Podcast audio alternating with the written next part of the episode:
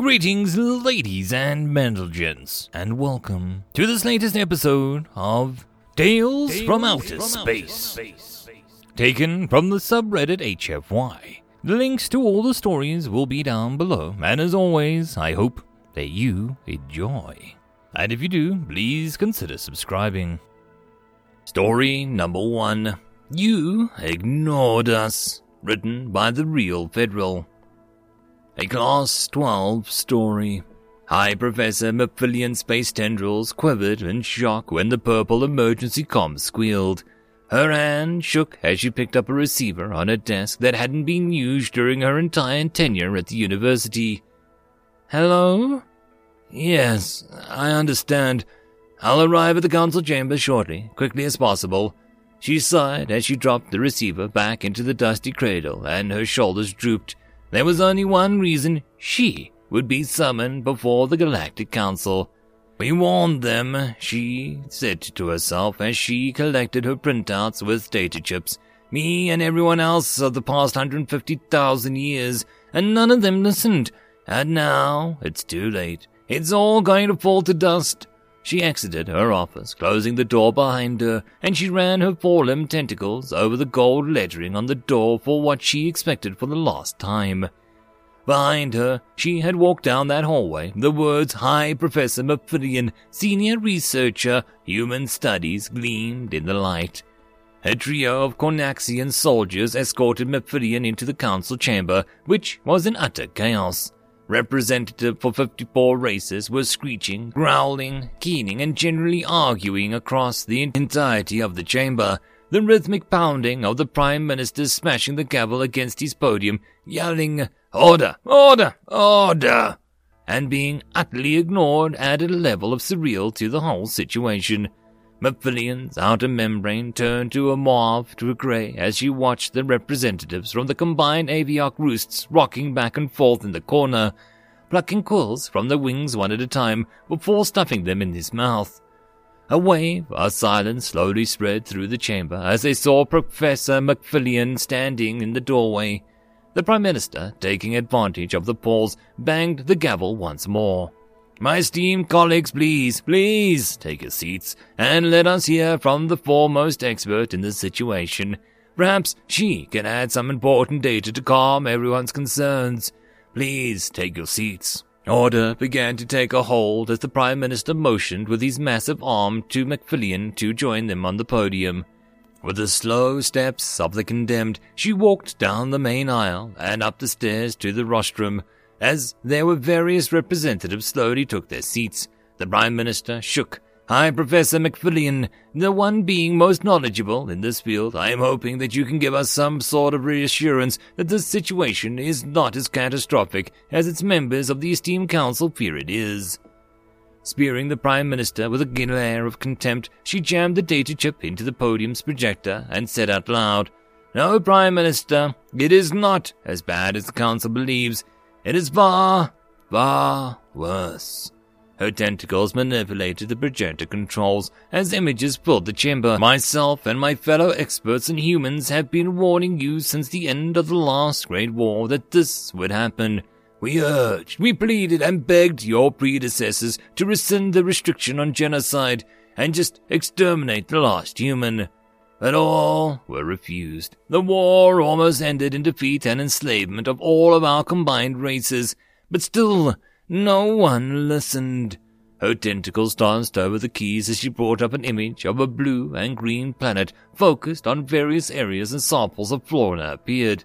Instead, to keep their precious conscience clear, they found a world, a Class L death world, the only one we know in the galaxy, and dumped amid wiped survivors of humanity on it, hoping that the planet would accomplish what they lacked the courage to do. Lashed by solar radiation, ultraviolet rays, and gravity nearly twice what the humans were used to, and a full of predators out of species' worst nightmares, they set up an interdiction zone 100 light years around it and expected nature to take its course. We were wrong. My predecessors have been pleading with the Council for the past 150,000 years to just send a fleet and sterilize the entire surface of the planet, but have been ignored. Over and over Then, when electromagnetic signals were detected coming from the Death World, my mentor, High Professor N352S Hull, implored you to destroy the humans, as they had obviously achieved a terrifying level of technology in a short period of time. Yet, uh, you ignored him. Many years later, when you were considering sending a probe to evaluate the situation, again, my mentor implored you to not take the risk for allowing the probe to fall into human hands. And again, he was ignored. When the probe mysteriously stopped transmitting, you put it down to a malfunction. You were wrong. Uh, they obviously captured it and copied its technology. The murmuring started against the council, and each fact struck home. The display changed again and showed the area of the galaxy around the Death World. Mephilean gestured to numerous points of light. Forbidding any colonies or settlements in the area, we have left hundreds of systems for them to colonize, and according to the second probe that was sent, they have already spread over to a hundred worlds. Most of the worlds have been colonized. We should think of this as unthinkable, yet they seem to be thriving in that because of us. They are now larger than the empire that was the start of this great war. She gestured once more to the large-headed, frail-framed, four-limbed figure appeared. These are the humans that nearly defeated us all a millennia ago. They were weak of body, but clever, cunning, and most of all, adaptable. The image changed to show the hairy, broad-shouldered figure, the massive muscles of a heavy worlder coupled with the obvious malevolent intelligence in its eyes, terrified all that saw it. This is what we turned them into. There was a momentary yelp of fear from the representative of the Canid Pack Worlds, who then spoke. How? How did they survive? I've seen the information on that world. They should have all been consumed by the predators even if they survived the gravity and radiation. How did they kill them all off before they were killed themselves? Mephilean tapped at several keys and a new set of images appeared. Most of these were taken from the human transmissions, and it should answer your questions. A furry, fanged creature sporting a hooked claws appeared. This is the creature the humans classify as a feline. They are wild, solitary, vicious predators this is what the humans turned them into. The scene shifted to a human dangling a piece of string as a smaller version of the feline, claws and teeth still very much evident, batted at the dangling end playfully. Again, the scene changed. It showed a group of lean, furred creatures with tooth-filled maws dragging down a horned creature many times their size. This creature is classified by the humans as a canine an intelligent pack hunter with jaws capable of crushing bones. They were changed into this.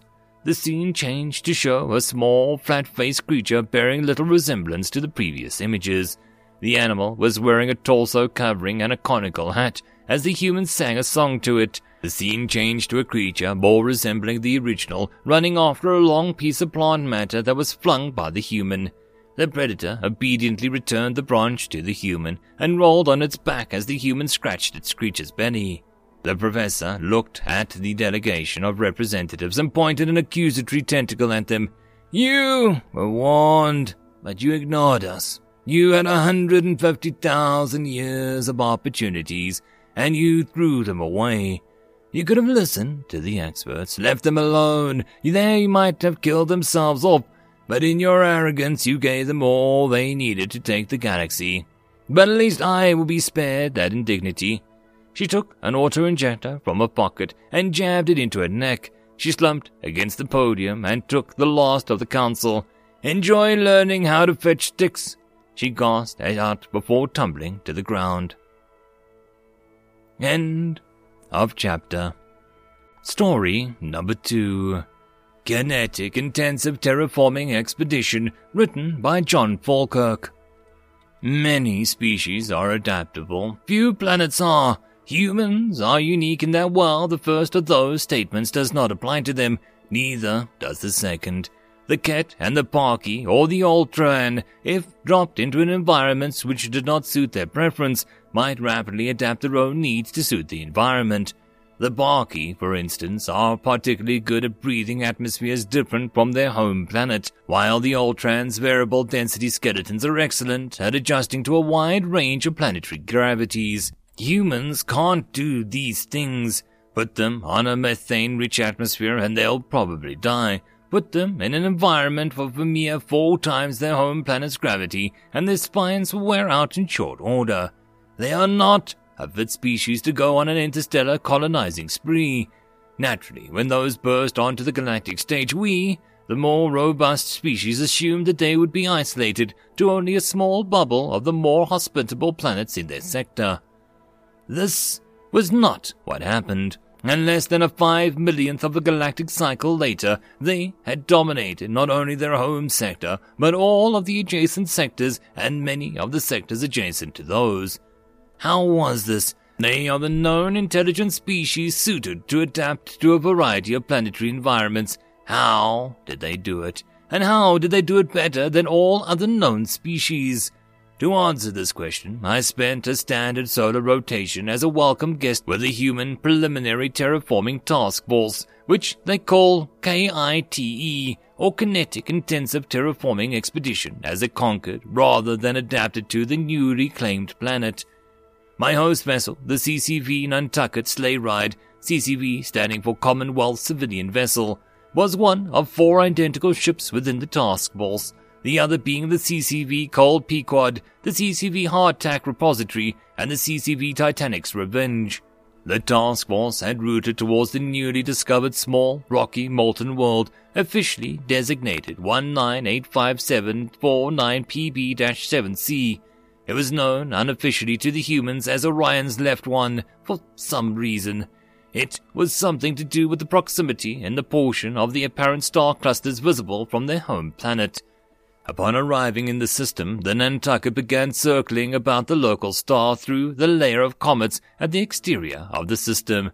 I first became aware that something was off when the ship spontaneously lurched, accelerating so fast that an unexpected direction that despite the ship's powerful inertial dampeners, I was flung from my bunk after only a shortest of warnings sounded over the intercom. Harpoon! Harpoon! Brace! Brace! Brace! This was the moment I first realized that these humans were insane. No one could possibly expect those five words to be sufficient warning for an acceleration that exceeds the capacity of the ship's inertial dampeners. Red warning lights came on, silence bred, and I could hear the engine straining against what must have been an immense force. Slowly and cautiously I made my way to the bridge where I found the captain, a human by the name of Chase, with a massive black bushy growth both atop, covering in front of and below his cranium, calmly standing next to the helm with a mug of vile brown liquid in his left appendage. I inquired as to what was going on, and it informed me that everything was fine and that the ship had just harpooned a big one. On further investigation, I managed to determine that we were being dragged across the local Oort cloud by a comet, which our ship intentionally had affixed itself to via a cable and was currently engaged in a deaccelerating. I now know how these mad creatures terraform planets so quickly. They pummel them into submission, dragging comets across solar systems to smash them into the surfaces, adding water to the surfaces, and sometimes even creating an atmosphere where none was before. A bit of rough on the geology, the Captain Chase informed me, but uh, worth it in the end. And now I know there are many molten, overly hot, or otherwise barren worlds that not even the most adaptable species can live upon. The relative non adaptive humans have figured it out. If you can't adapt yourself to the world, force the world to adapt to yourself. End of story. And that, my friends, is the end of the video. I hope that you enjoyed. If you wish to support the author, check the links down below for the original link. But if you wish to support this channel, there are numerous ways listed down below, but the easiest would be to share this with as many people as possible to help the channel grow. And I will see you all in the next video, and until then, I hope you all have a good one. Cheers.